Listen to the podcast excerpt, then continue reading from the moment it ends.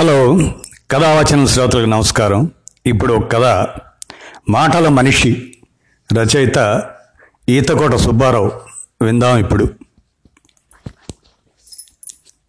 లాన్లోని ఓయిలలో కూర్చుని ల్యాప్టాప్ తెరిచి ఓవైపు మెయిల్స్ చెక్ చేస్తున్నా మరోవైపు నా చూపు మాత్రం ఎదురింటి నేపాలీ జంట మీదనే ఉంది. చాలాసేపటి నుండి వాళ్ళని గమనిస్తూనే ఉన్నాను. ఆ అంకుల్ వాళ్ళ ఆవిడకి పూలు కోసిస్తూ ఏదో కబుర్లు చెప్తుంటే ఆవిడ ఆనందంగా నవ్వుతూ ఆ పూలు అందుకుంటూ ఉంది. చూడ్డానికి ఆ దృశ్యం ఎంత ముచ్చటగా ఉందో? ఈరోజే కాదు. బయటకు వస్తే చాలు. నాకు తెలియకుండానే నేను వాళ్ళ ఇంటివైపు దృష్టి సారిస్తాను. వాళ్ళని చూస్తే ఎవరికైనా చూడ చక్కని జంట అనిపిస్తుంది. ఆ ఇంటిని బయట నుండి చూస్తేనే ఇద్దరి అభిరుచి ఎంత గొప్పగా ఉందో ఇట్టే తెలిసిపోతుంది. ఇంటి కాంపౌండ్ వాళ్ళ నేమ్ ప్లేట్పై కూడా వాళ్ళిద్దరి పేర్లు అందంగా ఇంగ్లీష్లో చెక్కి ఉంటాయి. ఈ వయసులో కూడా కళకళలాడుతూ పక్షులకు గింజలేస్తూనో గార్డెనింగ్ చేస్తూనో పేపర్ చదువుతూనో సరదాగా కబుర్లు చెప్పుకుంటూనో కనిపిస్తారు. ఆ అంకుల్ వయసు దగ్గర దగ్గర మా నాన్న వయసే ఉంటుంది. ఆయన్ని చూస్తే ఏదో పెద్ద హోదాలోనే పనిచేసి రిటైర్ అయినట్టు అనిపిస్తుంది. పరిచయం లేకున్నా ఎందుకో వాళ్ళంటే ఏదో తెలియని అభిమానం ఏర్పడింది. ఎప్పుడైనా నేను ఎదురుపడితే జస్ట్ ఒక చిన్న స్మైల్తో నన్ను విష్ చేస్తారు. నేను అంతే. అసలే నాకు కలివిడితనం లేదు. హాయ్ అంటే హాయ్ అంతే. అంటే ముట్టనట్లు ఉంటాను పైగా నాకు భాష సమస్య కూడాను. అసలు ఆ అంకుల్లా ప్రతి భర్త ప్రేమగా కాస్త సమయం కేటాయిస్తే ఆ భార్య ఎంత సంతోషంగా ఉంటుందో కదా. అనుకోగానే అప్రయత్నంగా నాకు మా నాన్న గుర్తొచ్చాడు. పాపం అమ్మ బతుకున్నన్ని రోజులు ఎంతగా బాధపడేది. మీ నాన్నకి ఇల్లు తప్ప ప్రపంచమంతా కాపట్టుద్ది. అన్ని పనులు నేనే చేసుకోలేక చచ్చిపోతున్నా.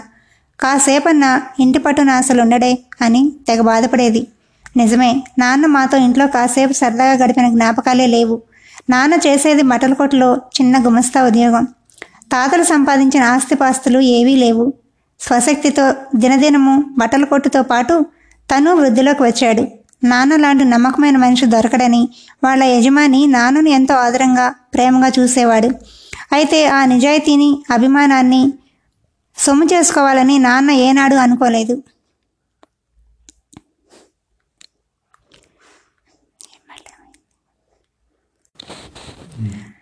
నాన్న షాపు నుండి త్వరగా వచ్చేసినా కూడా సాయంత్రాలు ఇంట్లో అసలు ఉండేవాడు కాదు. ఎప్పుడూ ఏవేవో పనులంటూ వెళ్ళేవాడు. స్నేహితులంటూ ఇరుగు పొరుగంటూ తిరగడము వాళ్ళ ఇబ్బందులు సమస్యలు పరిష్కరించడమే సరిపోయేది. అడగందే అమ్మైనా పెట్టదంటారు. నాన్న మాత్రం అడిగిన వాళ్ళకు అడగని వాళ్ళకు కూడా లేదనకుండా శక్తికి మించి సాయం చేసేవాడు. నాకు కూడా చాలాసార్లు కోపం వచ్చేది మనకెందుకు నాన్న?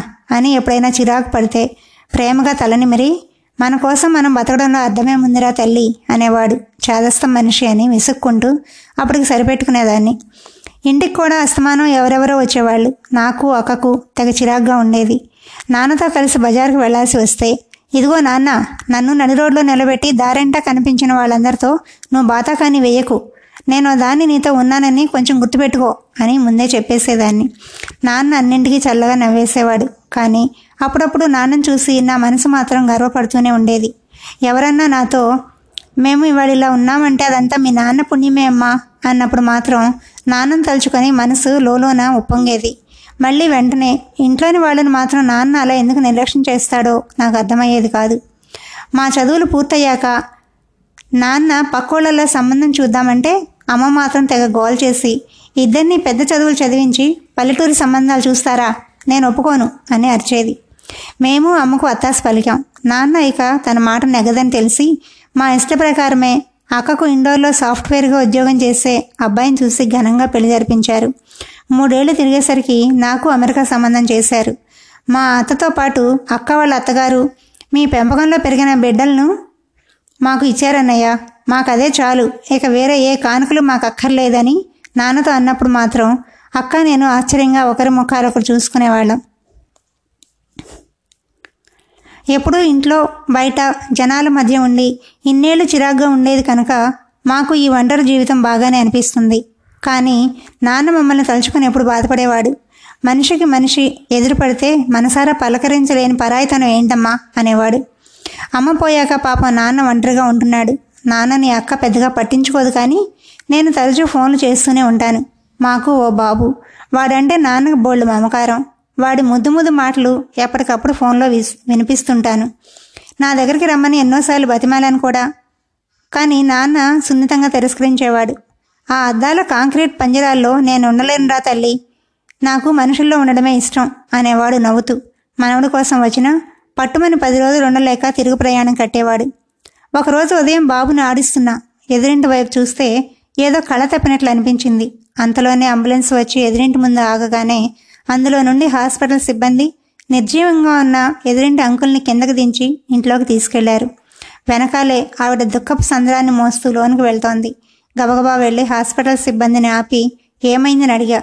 హార్ట్ అటాక్ అట.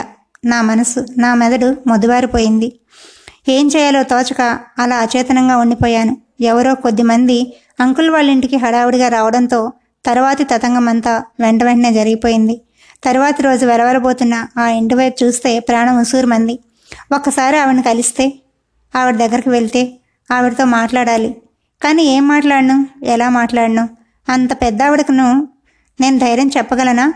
నాలో నేను మదనపడసాగాను ఇంటివైపు చూస్తే అప్పుడొకరు ఇప్పుడొకరు అలా వచ్చి వెళ్తున్నారు. మిగతా సమయం అంతా ఒంటరిగా కనిపిస్తోంది. పాపం ఆవిడ. అలా ఒంటరిగానే ఉండాలి కదా? అనుకోగానే వెంటనే నాన్న గుర్తు వచ్చాడు అవును నాన్న ఇన్నాళ్ళు ఒంటరిగా అసలు ఎలా ఉన్నాడు? ఇకపై నాన్నను అక్కడ ఊళ్ళో ఒంటరిగా ఉంచకూడదని నిశ్చయించుకున్నాను. అనుకోకుండా ఫీవర్ రావడంతో అన్ని ఆలోచనలకు తాత్కాలికంగా అడ్డుకట్టపడింది బాబును జాగ్రత్తగా చూసుకుంటూ ఉండిపోయాను. నాలోని తల్లి ప్రేమ అన్నింటినీ మర్చిపోయేలా చేసింది కాబోలు. వాడి ధ్యాసలో వారం రోజులుగా నాన్నకి కనీసం ఫోన్ కూడా చేయలేదు. ఒకరోజు అర్ధరాత్రి నాన్న సెల్ నుండి ఒక కాల్ నా మనసు ఎందుకో కీడు శంకించింది. నాన్న ఎప్పుడూ రాత్రిపూట డిస్టర్బ్ చేయడం తెలుసు. ఫోన్ లిఫ్ట్ చేశాను. అవతల నుండి మా పక్కింటి రామయ్య మామది. విషయం వినగానే కొయ్యబారిపోయా. నాన్న ఇక లేరనే వార్త నిజం కాకూడదు అని మనసు గింజుకుంటోంది. ఇండియా బయలుదేరాం. హైదరాబాద్లో దిగి కారులో మా ఊరికి వెళ్తున్నా. ఎంతకీ తిరగని ప్రయాణంలో తోచింది. భారంగా వెనక వాలి కళ్ళు మూసుకున్నా. అక్క అక్క కూడా ఇంకా చేరుకుని ఉండదు. బావ యూరప్ ట్రిప్లో ఉండడం వల్ల ఒంటరిగా బయలుదేరిందట. ఇంటి దగ్గర దృశ్యం ఊహించుకోసాగాను. అయ్యో ఇప్పుడు కూడా ఒంటరిగా నాన్న. ఎవరో దయ్యాల వాళ్ళు నాన్నకి ఒక పూలమాల వేసి ఓ దీపం వెలిగించి ఉంటారు. ఆ దీపం కూడా నాన్న ఆశల్లాగానే ఇప్పుడో అప్పుడో అని మిణుకు మిణుకుమంటూ గాలికి రెపరెపలాడుతూ ఉంటుందేమో. ఇద్దరం కూతురు ఉండి కూడా అనాథలాగా నాన్న. ముసురుకుంటున్న ఊహలకి నరకయాతన అనుభవిస్తూ కన్నీరు తుడుచుకోవడం కూడా మర్చిపోయాను. చిన్న కుదుపుతో కారు ఆగిపోవడంతో ఉలిక్కిపడి కళ్ళు తెరిచాను. అప్పటికే కారు మా వీధి మొదట్లోకి ప్రవేశించింది. ఏమైంది? అద్దంలోంచి బయటకు చూస్తూ అడిగా. కారు ముందుకు పోవడానికి వీలుగా లేదు. దిగు నడిచి వెళ్దాం అన్నారు మా వారు. నా కళను నమ్మలేక అలా వీధిని చూస్తూ ఒక్కో అడుగు నేను ముందుకు వేయడం. జనాలు నన్ను చూసి దారి పొడుగునా దండం పెడుతూ ఆ మహానుభావుడు ఇక మనకు లేరు చిన్నమ్మ అంటూ బోర్న ఏడవడం చూసి ఆశ్చర్యపోయాను. ఇంటి ముందు భారీగా టెంట్ వేసి ఉంది. దాని కింద రంగురంగుల గులాబీ పూలతో అలంకారం చేసిన ఫ్రీజర్ బాక్స్లో ప్రశాంతంగా నిద్రపోతున్న నాన్న చెక్కు చెదరని అదే చిరునవ్వు. ఎక్కడ చూసినా పూలమాలల రాసులు. ఎందరో జీవితాల్లో నాన్న నింపిన వెలుగులకు సంకేతంగా నాన్న తలవైపున అఖండమైన వెలుగులు చిమ్ముతూ మట్టి ప్రమిదలో దీపం. నాన్న సంపాదించుకున్న పేరుకి ధీటుగా నలుమూలలా విస్తరించాలని ఆరాటపడే అగరొత్తుల పరిమళం. ఒక సాధారణ గుమ్మస్తావి కదా నాన్న నువ్వు? ఇంతటి జనాదరణ ప్రేమాభిమానాలు నీకు ఎలా సాధ్యం నాన్న? ఎలా సంపాదించుకున్నావు నాన్న ఇంత గొప్ప ప్రేమని? అపరాధ భావంతో నాన్న వైపు చూస్తూ ఫ్రేజర్ బాక్స్పై తలవాల్చి ఏడుస్తున్న నా తలని ప్రేమగా నిమురుతూ బంగారు తల్లి మాటే మనిషిని ఆవిష్కరిస్తుందిరా. మన మాటే మన ప్రవర్తన తెలుపుతుంది. మనం ఉన్నా లేకున్నా మనల్ని తలుచుకునేలా చేసేది మాట తీరే కదా. కష్టాల్లో ఉన్నవారు సహాయం కన్నా ముందుగా ఆశించేది ఆప్యాయంగా పలికే రెండు మాటల్ని.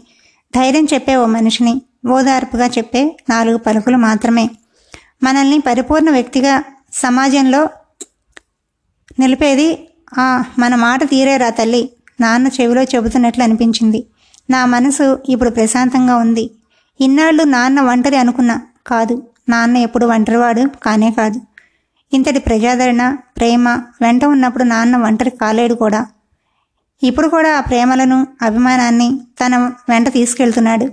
హమారా భగవాన్ హ అమర్ రహే. హమారా దోస్త్ అమర్ రహే. రకరకాల నినాదాలతో పరిసరాలన్నీ మారుమోగుతుండగా కన్నీరు తుడుచుకున్నాను అది విన్నారు కదా మాటల మనిషి రచయిత ఈతకోట సుబ్బారావు గారు.